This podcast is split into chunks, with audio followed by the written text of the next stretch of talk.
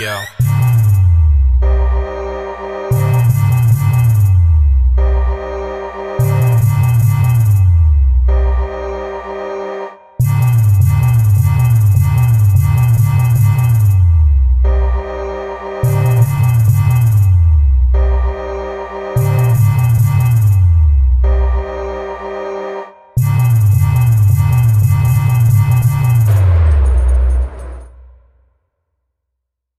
What's happening, y'all? Welcome to the Marty Mars Show. I'm excited for this episode tonight. Got a good, good brother of mine that I'm going to introduce shortly. Um, tonight we're going to be talking about an important topic. With us being out in COVID for you know almost two years, we've returned back to school, or at least our students, you know, in elementary, middle, high school, as well as college, right, or even adults. We've all uh, returned back to the school setting.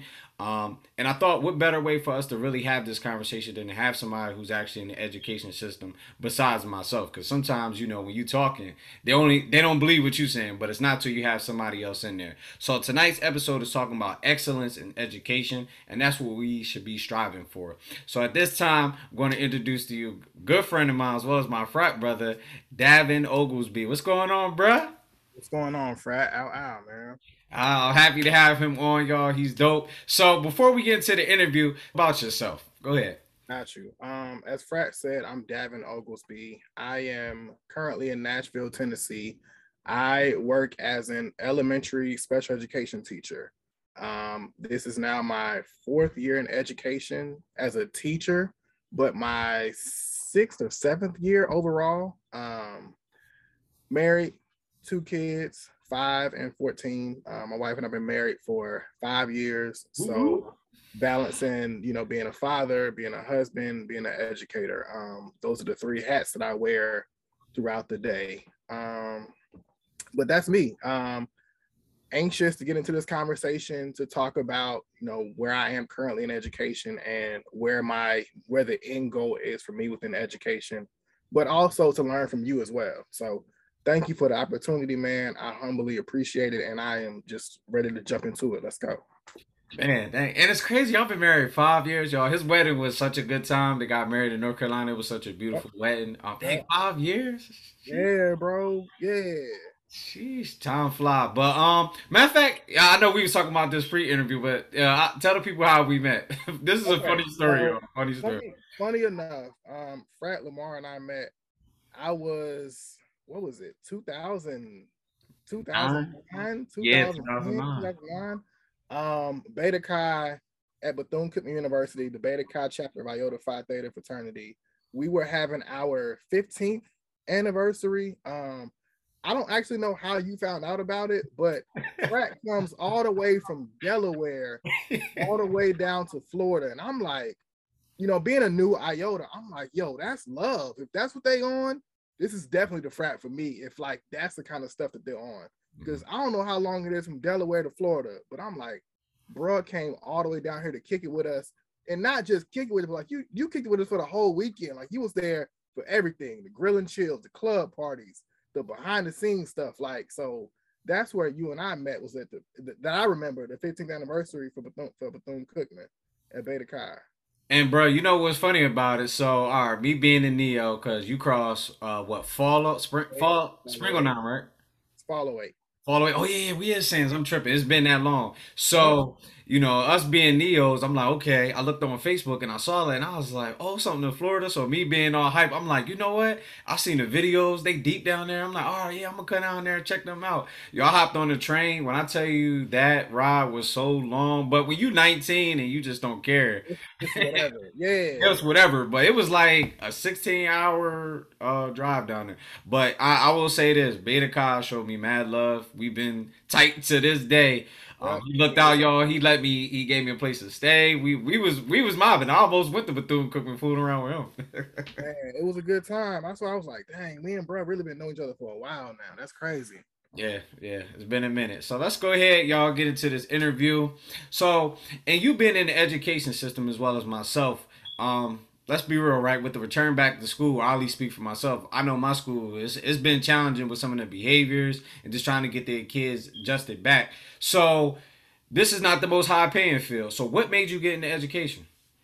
Um, I got into education after a conversation my wife and I had in 2015.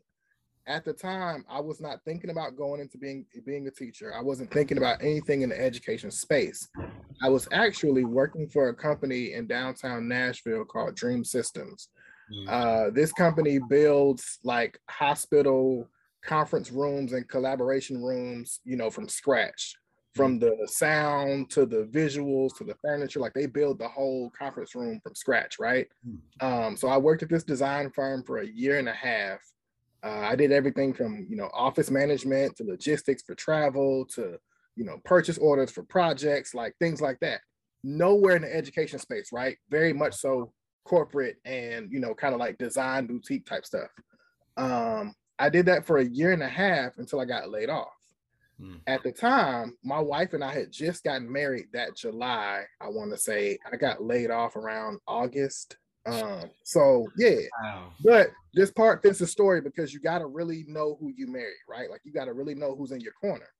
Mm-hmm. And I'm working, you know, a, I'm part time at Best Buy at the time, so I had, you know, something to kind of supplement some income somewhere. Yeah. And you know, I fell down and I was like, look, um, I just got laid off. I'm not really sure what the next move is, but I know I got to figure something out because I don't want to just sit in the house and you know not work, not provide things like that. Man, you know we really we really sat down and had a real conversation. She said, "Why don't you try substitute teaching?" I'm mm. like, "Oh no, I don't think I got the patience for it. That's not my that's not my lane. I'm okay. I'll try something different." She said, "No, no, I think you should really try that because." that'll give you time, you know, during the day when you're not working to figure it out, right? Um, so I did that. I said, okay, let me try substitute teaching. I was a sub for a year, an entire school year. And bruh, when I tell you I absolutely loved it, I loved it. Like mm. being a black male, one in education, mm. and two, I worked in prim- I worked in primarily elementary schools at the time. Mm. It was a different feeling because automatically just because of who I was, I got that respect from students, from other mm-hmm. faculty members, you know, thanking me for coming into the building, you know, and just asking me for, you know, different sub jobs. I did that for a year. Um, and then I took a job as a paraprofessional because somebody I was subbing for at the time, you know, he said, if you really want to become an educator and you want to get your foot in the door within education, become a parapro. And what a parapro is, for those who aren't familiar with it, is a classroom assistant in a special education setting. So I got a chance to see not only the special education side, but also the gen ed side when I had kids who had inclusion. So I mm. got a bit, I got a bit of a chance to see both sides of the coin. Um, I did that for a year and a half, and my principal at the end of my first year, she said, you know, what is it that you want to do after this? Because I can tell, you know, you're really dedicated to these students you show up on time every day you seem very energized you know you want to be here and you it seems like you have a heart for this. What is it you want to do afterwards? And i said you know just talking out loud manifested it into the air you know what i'm saying? I said you know what? I really want to become a teacher. And you know i asked her i said you know what schools do you look for as a principal? She said i'm going to look at trevecca which is here in nashville and lipscomb which is also here in nashville both mm-hmm. private universities. Um, she said because you know those are two very strong schools here in Nashville. I said, okay, cool. Um, my wife and I go on a couples cruise. I want to say over the summer. She hits me back, you know, via text message as we're coming back from the cruise. She says Lipscomb University has a new partnership with MNPS. They're looking to bring in four people who are already parapros to become teachers and get their teaching license. I hopped on it because that's was free? It was that's what I'm gonna get to. Oh, my bad, my bad. so she sends me this text message, and I'm like, oh man, here's the lane, here's the open door, right? Mm-hmm. I want to become a teacher. Here's a school offering this fellowship for parapros to become teachers. Man, I think I had like a two week turnaround between when I got that text message and when I had to apply for this program because they're about to start, you know, doing applications and whatnot. Yeah. Man, I hopped on it and I applied thinking, okay, it's a one in a million shot that I'm gonna get in because they're only taking four people. So it turns out I got an interview at the school for this fellowship. I get into the fellowship. that's a, a year and a half, two years. Um, I finish out with a master's, and 2018, I'm on my way. Mm. So from 2015 to 2018 was me like preparing to become a teacher. So, long story short, I got into the program. Yes, it was free. So I was able to get a free master's. Well, I mean, outside of like the cost of books, but like yeah, yeah. It was a, it was a grant fellowship. So I got a master's degree in special education, you know, paid for through a fellowship.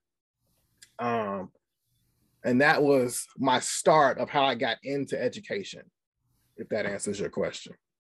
So it was it was ordained, you know what I'm saying? Like it was laid out in front of me how I got into it. And that's that's an awesome story because it's crazy, right? see a lot of people, especially this generation or just people, period, they never think about the work they do now, how it can impact later. Just imagine if you came to school with a bad attitude, you came late, you, you know, just didn't put forth the effort you did. Your principal's watching you and she's seeing how you move, and it's like, nah, I'm good, I'll pass. But because you did what you just y'all, this is a lesson for us. Just do what you're supposed to do, and your blessings will come. People gonna look out for you. Now he got a whole masters is not cheap, and he got it for free. You know what I mean? So just that that's a lesson for us. So I thank you for sharing that. That's a good story there, man. Keep me encouraged. Um, so with you being a teacher, right? Um, tell me a little bit about the population of students you work with now, and what is it like working with them? Um, so the population of students I have now, I work as a, like I said, a special education teacher. I teach what's called modified curriculum here in Tennessee. So there are students who are, you know, students who have disabilities who may be on the general education side. They're taking, you know, general ed classes, getting this, getting grade level content, getting graded the same way, things like that. The students I teach are on a modified curriculum. So they're getting taught things that are not quite state standards and they're being taught foundational basic skills based off of their IEP. So a lot of the students I have um, are trying to get to the level of gaining those general education skills and you know foundational pieces. So it takes my students a little bit longer to meet the same progress that you may see from typical school age elementary school students.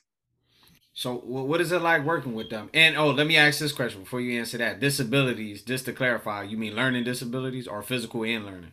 Um, a lot of my students primarily are learning is learning disabilities. Okay. Um, now there are schools here in Nashville that service students with physical disabilities as well. I just don't teach in that set in that setting yet. So a lot of my students are dealing with learning disabilities. Um, the majority of them this year have um, a few different learning disabilities that they're, that they're going through.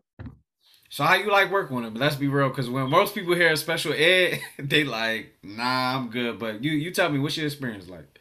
Um, my experience is one of patience, man. Um, but at the same time, it's not only patience. I I've had an understanding that this is urgent work because my students are showing up already behind, you know, their peers significantly. So it's urgent in the sense that I have to do all I can to meet them where they are some days. So yes, when some people hear special education, they think behaviors, they think, you know, students that aren't typical of what you might see in a school. But for me, I enjoy it because I'm able to one build a relationship, like I always say, build relationships first. I I try to gain their trust in some kind of way, you know, letting them know that I'm here for them. I care about them in, in whatever way I can. Um, because a lot of my students this year are nonverbal. So they can't always communicate back to me, right? So me as the teacher, knowing that they're nonverbal, I have to then tap into how they're feeling each day, tap into body language, nonverbal communication. So gaining their trust in that sense, then I can teach them the content, right? So I always say the first thing is build relationships. Second thing, gain their trust. Third, then you can teach the content. You can't teach the content without doing those two things first. Mm. And that's that that's a good lesson. That's that's a lot of what that's really what I try to teach a lot of people that work in my school. Um, because sometimes they think like, oh, I'm just this, and I, I do a great job of being being an administrator. But at the same time, what's made it help is like you said, building those relationships. It doesn't matter if you the lunch lady, the administrator, the teacher, custodian, whatever you do, and that's anything in life, but especially in the school, is build relationships with the kids. Now, here, here's my thing. Let's be real, right? Because sometimes people get into like, you know, we know the kids can be disrespectful. Let's be real. We was all kids once, and I'm, I'm gonna be real. We weren't as bad as these group of kids now. I'm gonna be real, but we used to challenge adults. Like people fail to realize that. But the biggest thing is, have you ever got a chance to know who the kid is? Do we not stop and think about?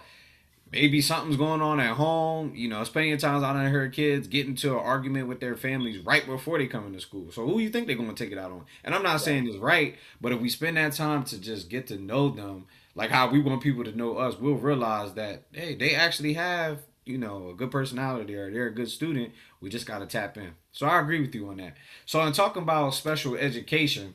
Mm-hmm it's a lot that involves that. And for those who don't know, special education, you got your IEP, which is your individualized educational plan, which is for those students who have learning or sometimes physical disabilities, right? Um, there's a whole bunch of teams involved sometimes, depending on the district.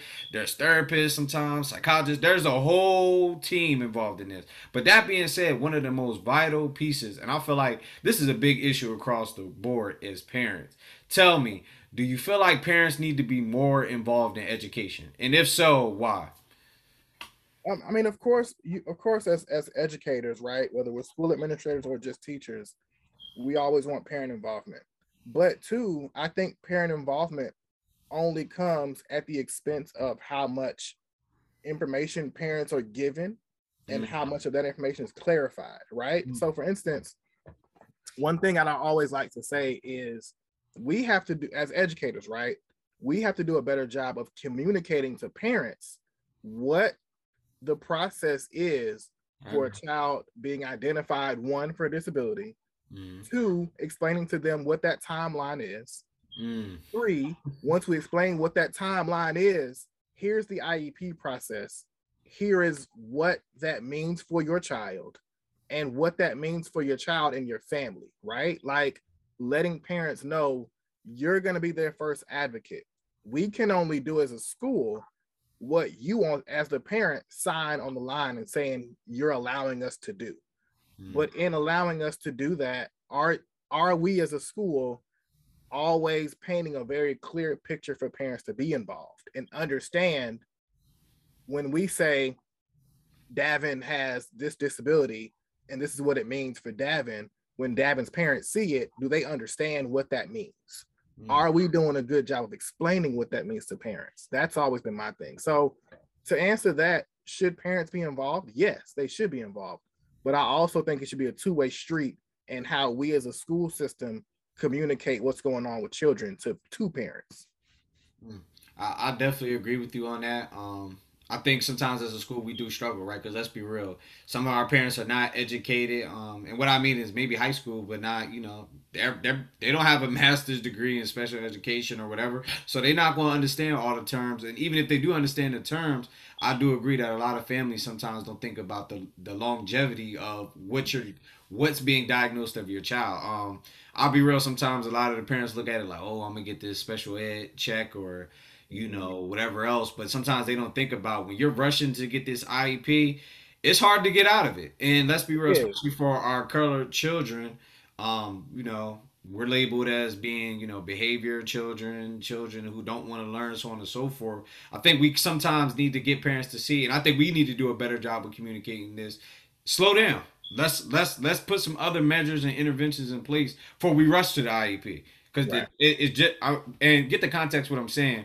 It's just a piece of paper saying what we're going to do to make sure we help them. But let's let's do some other things before we put it on legal paper. You know what I mean? Because we might be some things that you could do in the school as well as home to turn it around. But I don't know what you think. I mean, I agree with that. Behavior interventions, like I tell people, behavior interventions don't always have to be for a child with disability with a dis with a disability. Behavior interventions can be used for any child to exhibit a desired behavior that you want to see. For example, if you as a first grade teacher know that you don't want your kids just blurting out answers, right? But your child with disability might always blurt out answers. You can say to the entire class, before we blurt out answers, we're going to raise our hand. We're going to wait to be called on. we're going to wait until our name is specifically called. Then we're going to tell us our answer. That's a strategy you can use for all students. You don't have to necessarily negate, you don't have to specify, okay, just for student A who has this IEP, this is his intervention. Interventions can be used for all students. And that's what I try to tell people a lot of times is what IEPs do is they level the playing field for all students, not just ones with disabilities, but for all students. Mm. And I like what you said about um, the interventions using for the entire group because that's another thing I feel like a lot of teachers struggle with is sometimes like I got this difficult kid, I got this difficult kid, and you know I'm pretty sure you heard this like don't focus just on that one kid or that one behavior. Like you said, make it generalized. It's not that you're not dealing with it, but you make it in a way where the kid doesn't feel like oh dang he's singling me out again or oh I'm never going to get it right. No, I'm telling everybody this is the expectation I'm saying the same thing, but now I'm saying differently. So where, like you said, it doesn't just point one kid out, make them feel like, because I have an issue or I struggle with this. Now I'm like, you know, I'm looking as like the kid who just don't know how to act. So I agree with you on that. So I thank you for sharing that. Let's talk a little bit about, uh, and I you brought up about being a, um, you know, a, a brown skinned brother being in the education system. Um, and I'll share this with everybody that's watching um, you know, us being minorities, we already have it difficult. Um, that's in any field, um, but especially education and being um African American male in America, it is tough being in education system. In my school, I'm literally uh male educators. We have one African male teacher, African American male, and then we have myself. That's it. And my my demographics for my school are 50% African American, 50% Hispanic and that's alarming, right? We have all of our kids in there, and here's my thing: I have no problem with you know Caucasian. I don't have a problem with any race of teachers, but let's be real. We want to have our kids to have diversity, right? It's more than one culture in our society, so they should see people that look like them as well. So, and your experience of being a, a teacher, uh, how did it feel being a colored male in education? Like, what was your honest experience thus far?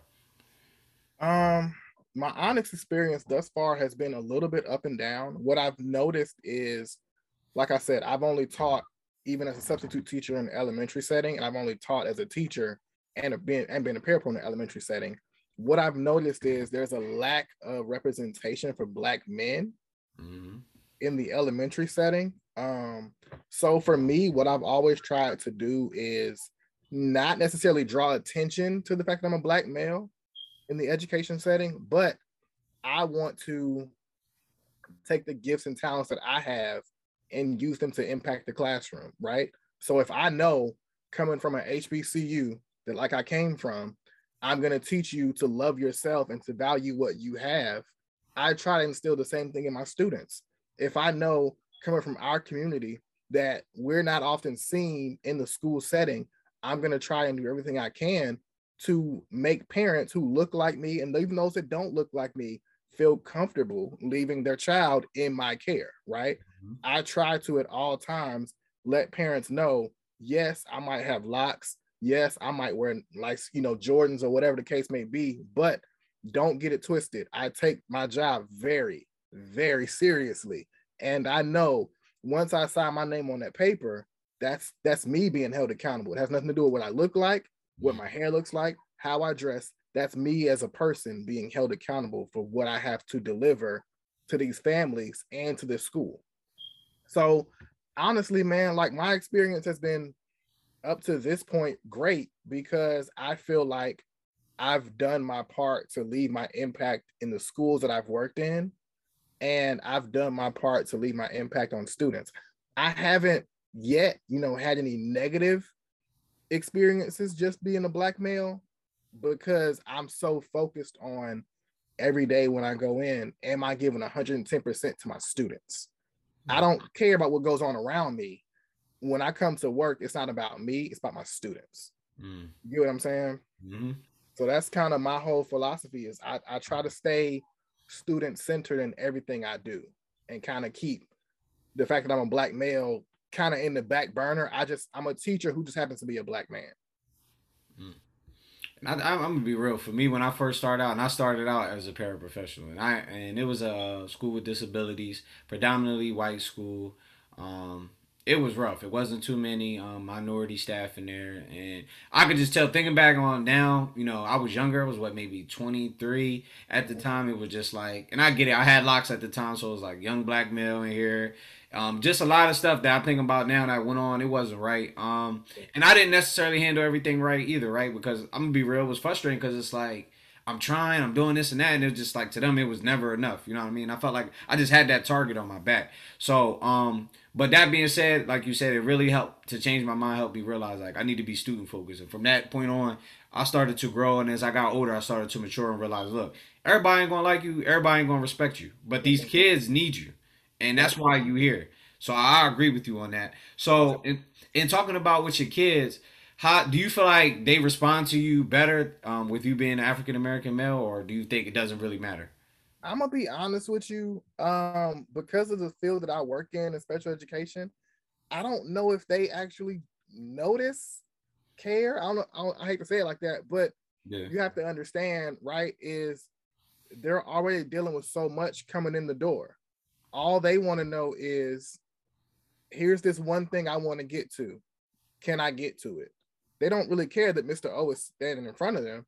Mm. They're trying to get to that one thing. So for me, I think I don't really pay attention to whether it makes a difference in their life or not. I hope it does. I hope that they understand, like when they leave my classroom, that they were loved and cared for and they had a significant place, you know, in the world. Um, but I don't know if it honestly matters to my students. And I don't know if I really want it to. You know what I mean? Because at the end of the day, we know that black men are only 2% of this nation's teachers, right?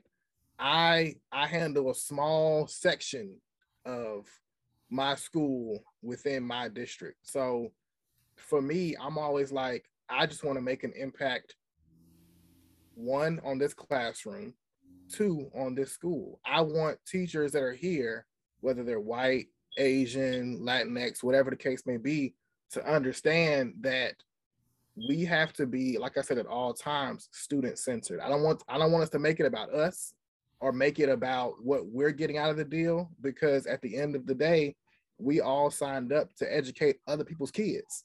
You know what I'm mm-hmm. saying? Like we signed up to educate other people's kids, to make an impact on other people, to honestly to serve other people. So we I can't I can't always get hung up on oh, always about me as a black male. Yes, that's important. Yes. I'm not saying it's not important, but what I'm saying is at the end of the day, if we as black men, you and I know that we're important in the classroom and we know the, the level of like excellence that we bring to the field, I don't I don't know if it really matters to me whether my students notice it or not, just because I know them so well to know that I can be black, white, green, purple, or blue. I have to connect with them somehow. It- Mm. it- I don't know if it matters the color of my skin from from my students. So let me ask you this: like, what's the demographics um of your school? Tell me a little bit about that. Like, you know. Um, I I work in a very diverse school. Um, my school has about 26, 36 different languages spoken. Wow. Um, I want to say maybe 10 or 12 different nationalities spoken because you got to you got to understand Nashville is a built is a bit of a melting pot. Um, a lot of different nationalities all within one school, right?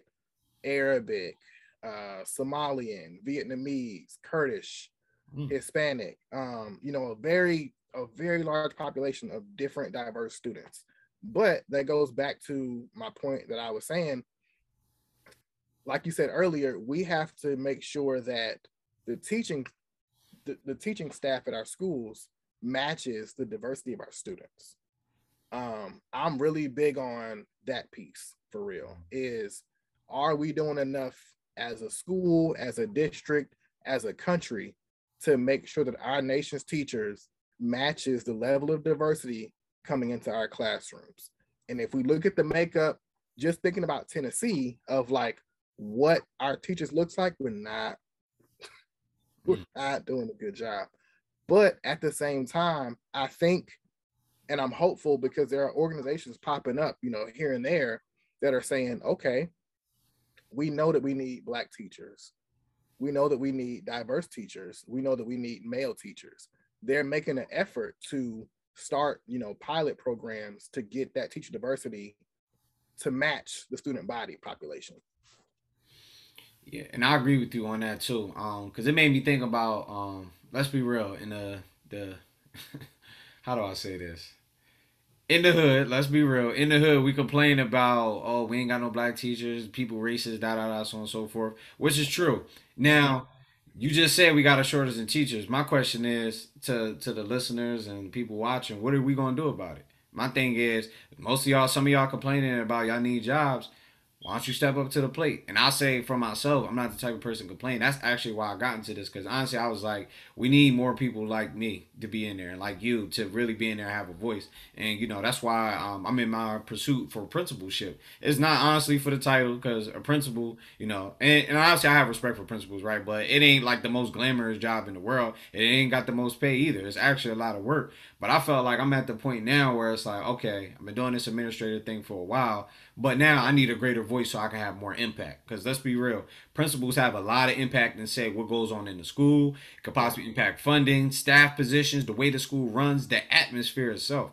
But if I'm if we we don't have any voices in that or any type of pull, how can we make anything happen? Somebody has to somebody has to do it, and that's the part that bothers. Let's shift gears. Let's shift gears for a second, right? Mm-hmm. You know you started out as a parapro, right? Mm-hmm. Or a substitute, and you had you said you started out as a parapro, and then you became a teacher. What made you decide I want to go from being a teacher to being an administrator? And then two, what is your what is your current role in your school? So let me correct you. So here's the thing. I've actually I got this far in education and I'm not actually a teacher. So, or I never been a teacher. So I started out as a paraprofessional, like I said, working with kids with um, special di- disabilities. From there, I kind of branched off. Now I have my master's in uh, social work, right? Okay. So I kind of branched off. I worked in juvenile probation, detention center, a lot of family stuff, right? And all that stuff is still tied to education because those kids have to go somewhere to go to school, right? Um, so how I got to where I'm at now, I'm actually my current title is called a climate manager. So my role is I'm pretty much the administrator over behavior for my school. Um, and in Philly, what makes it a little bit uh more unique is that it's beyond just your typical dean. Um, we have a lot of other responsibilities, almost similar to an assistant principal. And actually, my position, we are in the principals union. Just uh, they made it clear, so we have a little bit more responsibility. But um, what was your other question? Well, I guess I guess that answers that answers part of it. Um, so you said you're in a principalship now? Yeah, I'm actually in okay. school right now, getting my uh my master's. Gotcha. So I'm currently, and I was I was saying that because I want to shift to we were talking about you know teaching as black men. Let's now move into what school leadership mm. as black men looks like because that's that's the track i'm really quickly starting to approach. Um so back up a little bit. I got my master's in special education 2019 right? I said okay i'm done with school. My wife is like okay we got the degree. We're good. We're set. Yeah. I get approached by um, the director of the Tennessee Educators for Color Alliance, Dr. Doris George, really good friend of mine. Um, this organization is all about policy amongst educators of color, advocacy amongst educators of color, promoting leadership in schools amongst educators of color, right? And we're not just meaning we're not just talking black and brown, we're talking Hispanic, you know, Asian American, like teachers of color, period. Um, mm. he says to me, um, Tennessee State University, along with a few other schools here in Tennessee, are offering another fellowship mm. for educators who are listen to me now. How God like yeah really if you start just walking in the path that he made for you, it starts to really fall in line. He says to me, Tennessee State is in a grant program with the Department of Education here in Tennessee. Mm. They need people to apply to become school administrators through graduate programs. So what this means is just like I was in school to become a teacher and get that license, I'm now in graduate school to get my school leadership license mm-hmm. through the same type of grant and fellowship program um, through a university. So I'm like, oh shoot, I haven't even really like sunk my teeth into being a you know, teacher yet. I've only been in school for I've only been teaching four years. Mm. Now I'm looking at becoming a school leader. what does that look like? Why do I want to do that? So that happened. And I'm now like one class away from getting that school leadership license. But now I got to put on a different hat because now I have to think about okay, I I know sort of what school what school looks like as from a teacher standpoint as a black man. What does school leadership look like as a as a black man? What sorts of things do I want others to know about what goes into that role? So now I'm not quite at the AP role yet. Mm. That's my goal, right? Um, but what I have taken on is roles of like being on the school leadership team, you know, so I can get a feel for right. and just start to have those conversations around what goes into funding for a school, what goes into teacher, you know, recruitment for a school. Mm-hmm. How do we retain high quality teachers, right? Even down to like my assistant principal, who's a great guy, kind of breaking down for me as an educator what the rubric for for evaluations looks like like why he asked those questions right like i'm that type of person now where like yes i'm teaching but i'm starting to think like an administrator like think about long term what decisions go into so that's why i said i just wanted to ask you like what made you want to go into school administration that's why i asked that um like I said, for me, I think my biggest thing going into school administration, like I said before, was really to have that voice um, I've always naturally, as I'm thinking about it now, just naturally, I've always been in leadership positions. Not trying to just because I want to be the leader. Like you know, yeah. when I was I was my chapter president. Um, at my church, everything I don't know, just naturally, that's just who I am. So it just became a natural thing. Um, and I can honestly say it's really been a joy. Um, just to see some of the kids that I've impacted and worked with and see them move on and um, you really get to know your kids, you get to know your staff. It's it's definitely busy.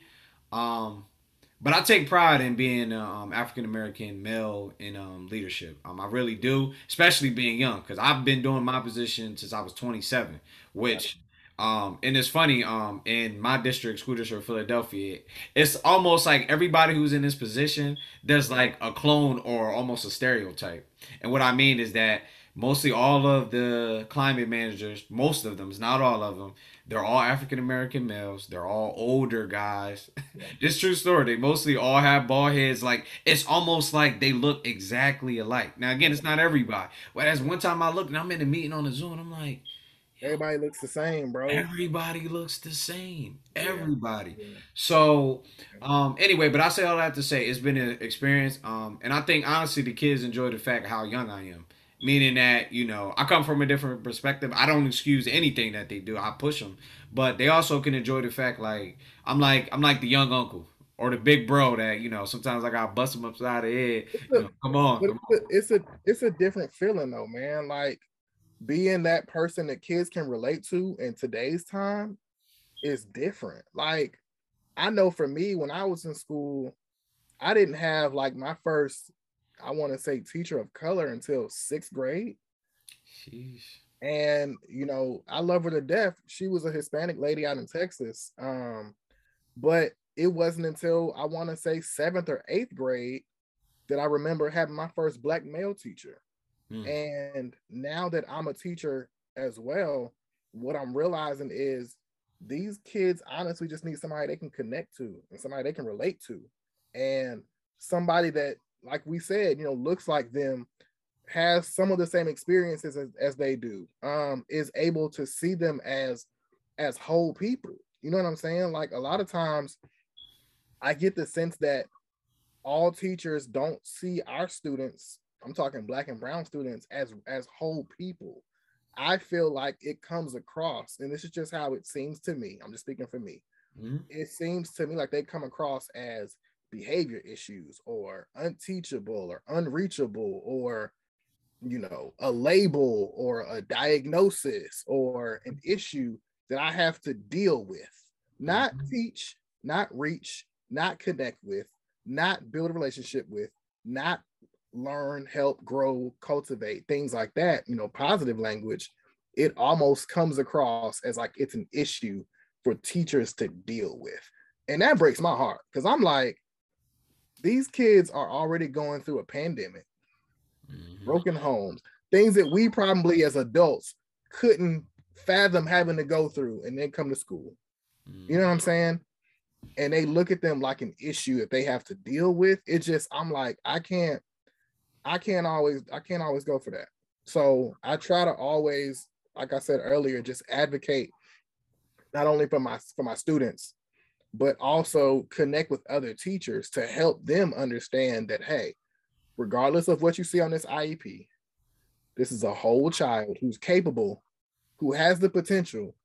They just may take a few years to get what took your kiddos two days to master. You know what I'm saying? Um, and that's and that's something that you know that's like a choice that people have to make right either you want to have that compassion or that care um, that mindset to really you know think about what you're saying and how you interact with kids. But some a lot of teachers don't have it. You know what i mean? It's, and again we have some great teachers out there. That's no shot to the teachers but there are some teachers out there who just what, what the kids say collecting a check. You know what i mean? They just there for the summers off and all that other stuff. But then you got some other people who are really there to help see them grow. And let's be real, we know as adults when people is faking. So the kids know, the kids know who who's and I really. tell people all the time, don't please don't think just because this child is nonverbal that they're not picking up on social cues, that they're not picking up on like your attitude towards them. Like these, like please,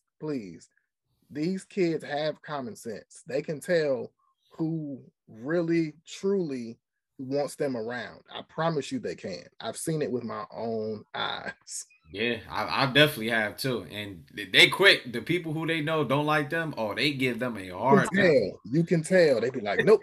I'm gonna turn up today. All right, but let's let's go into a segment I like to do with most of my guests. It's called um, LOL, Laugh Out Loud Moment. So this is a segment in the show where you know my guests just get to kind of see a funny side of you. So if you can give us a laugh out loud moment or maybe something that happened in your school, it pertains to you. Um, we definitely like to hear. So you got anything that's happened funny? Dang, that's happened funny. So a couple years ago, I'm on a field trip. I'm a I'm a parapro. Um, I'm on a field trip. And you know, kids are gonna be kids. They're gonna be comfortable wherever they're at, right? Man, I'm on a field trip. We at this like outdoor YMCA camp, right? Mhm. They're jumping on this big moon bounce, and everybody's down, bouncing around. They bouncing, they bouncing, they bouncing, they chilling. The student I'm with takes his pants off, and he in it, and he just bouncing, bouncing, bouncing, and I'm like, oh shoot. Hold on. So hold on, hold on, hold on. He he bear. He he's bear. Nah, he had his under. He had Okay, under- okay.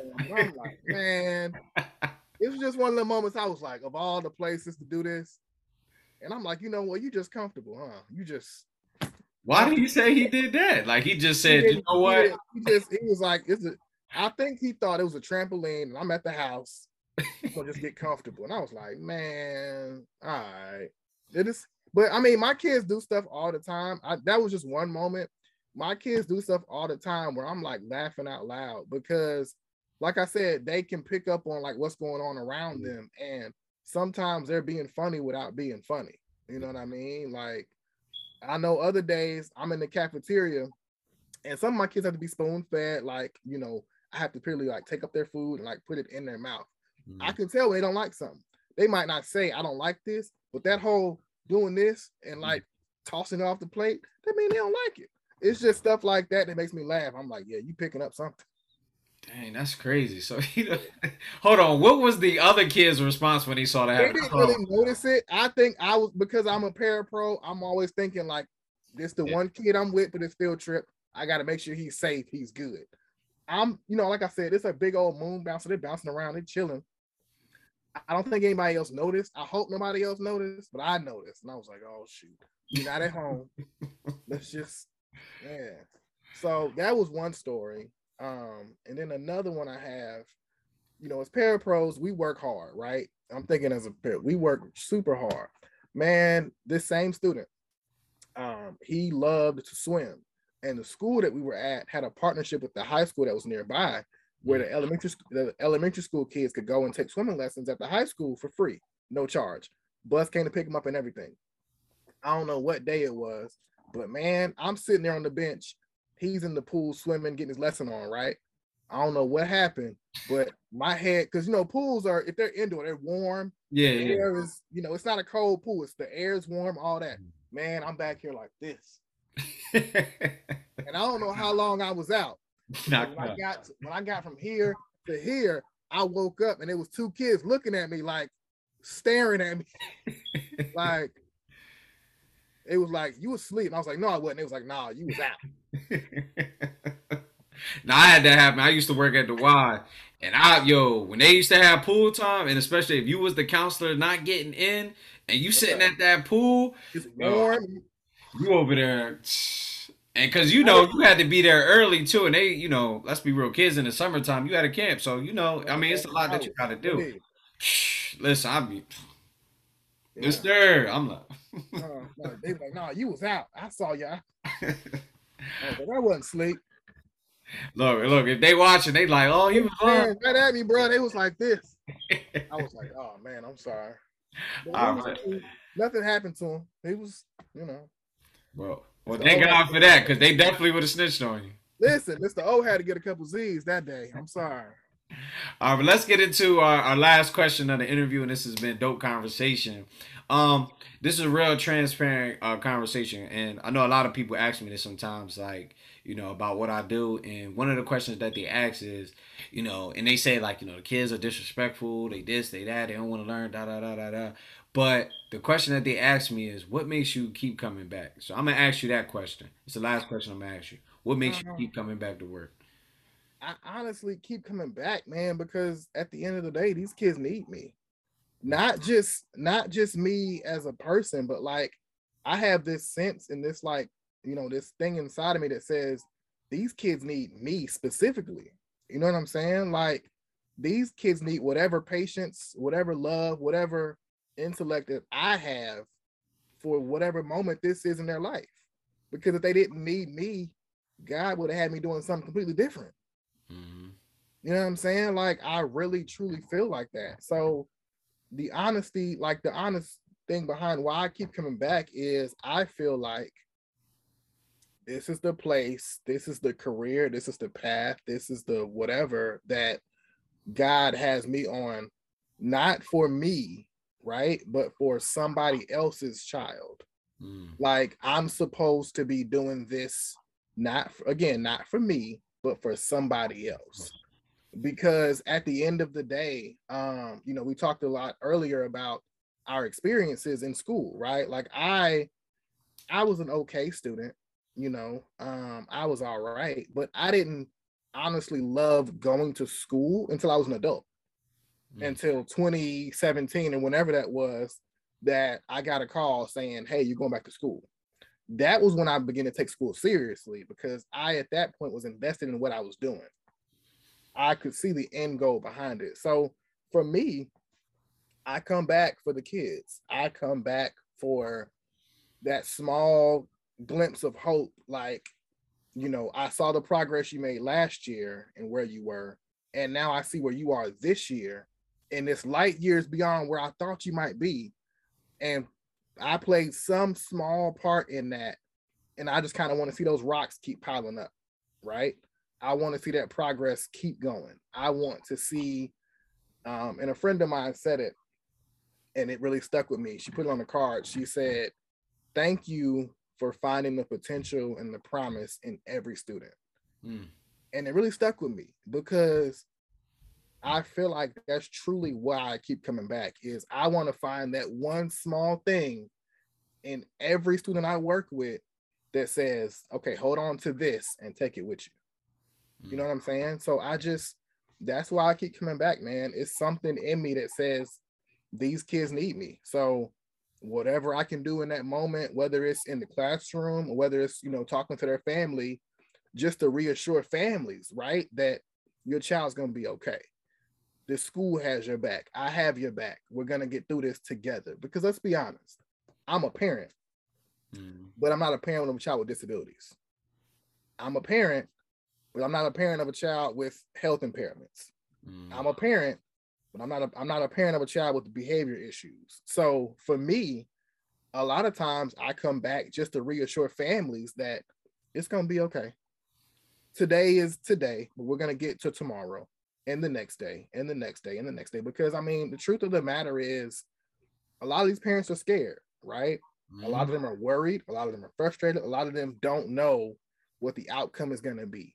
So all I can do is show as much grace and compassion and empathy and you know love and all of those things to families every day that show up. It's not for the paycheck. It's not for the accolades, even though those are great. I don't, I'm not doing it for the awards and the accolades and whatnot.